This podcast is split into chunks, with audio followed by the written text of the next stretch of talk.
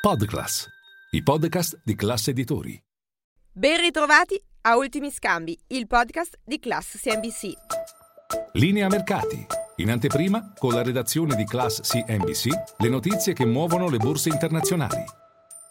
Le borse europee rimbalzano dopo la giornata incerta di ieri, il day after della mossa alla Bank of Japan e l'addio alla politica accomodante delle banche centrali. Oggi il rimbalzo, a questo si aggiunge anche il prezzo del gas che tocca i minimi sotto i 99 euro al megawattora. Anche la parola di Gilberto Picchetto Fratin, ministro della transizione ecologica, che ha detto però il price cap non è un prezzo ma una misura anti-speculazione, quindi il mercato reagisce bene. In Germania, dato macro, l'indice di fiducia tedesco dei consumatori proiettato proiettato verso il mese di gennaio migliorato a meno 37,80 dai meno 41,1 previsti su dicembre, quindi appena sotto le stime. Poi Roma via libera alla manovra della Commissione Bilancio, domani presentazione in aula, corsa contro il tempo per evitare l'esercizio provvisorio. L'Europa quindi chiude positiva, Milano sopra la soglia dei 24.000 punti più 1,46, Parigi maglia rosa oltre il 2,01%, il DAX di Francoforte più 1,46. Nel listino principale tutti i titoli in verde, i migliori Eni dopo anche anche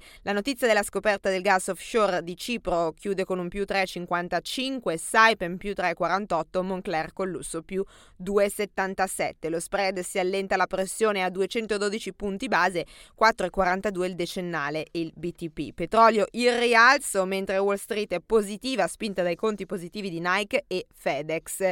Usce anche l'indice USA sulla fiducia dei consumatori a dicembre a 108,3 dai 101,4 di novembre.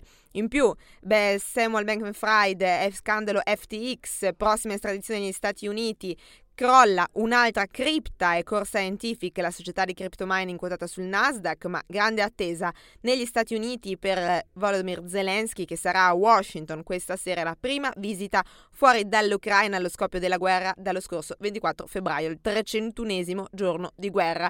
E intanto Pechino dall'altra parte Xi Jinping cerca una pace, inizia a parlarne con Dmitry Medvedev, il numero due del Consiglio di sicurezza russo. La Cina vorrebbe quindi che inizino i colloqui sull'Ucraina. È tutto per oggi.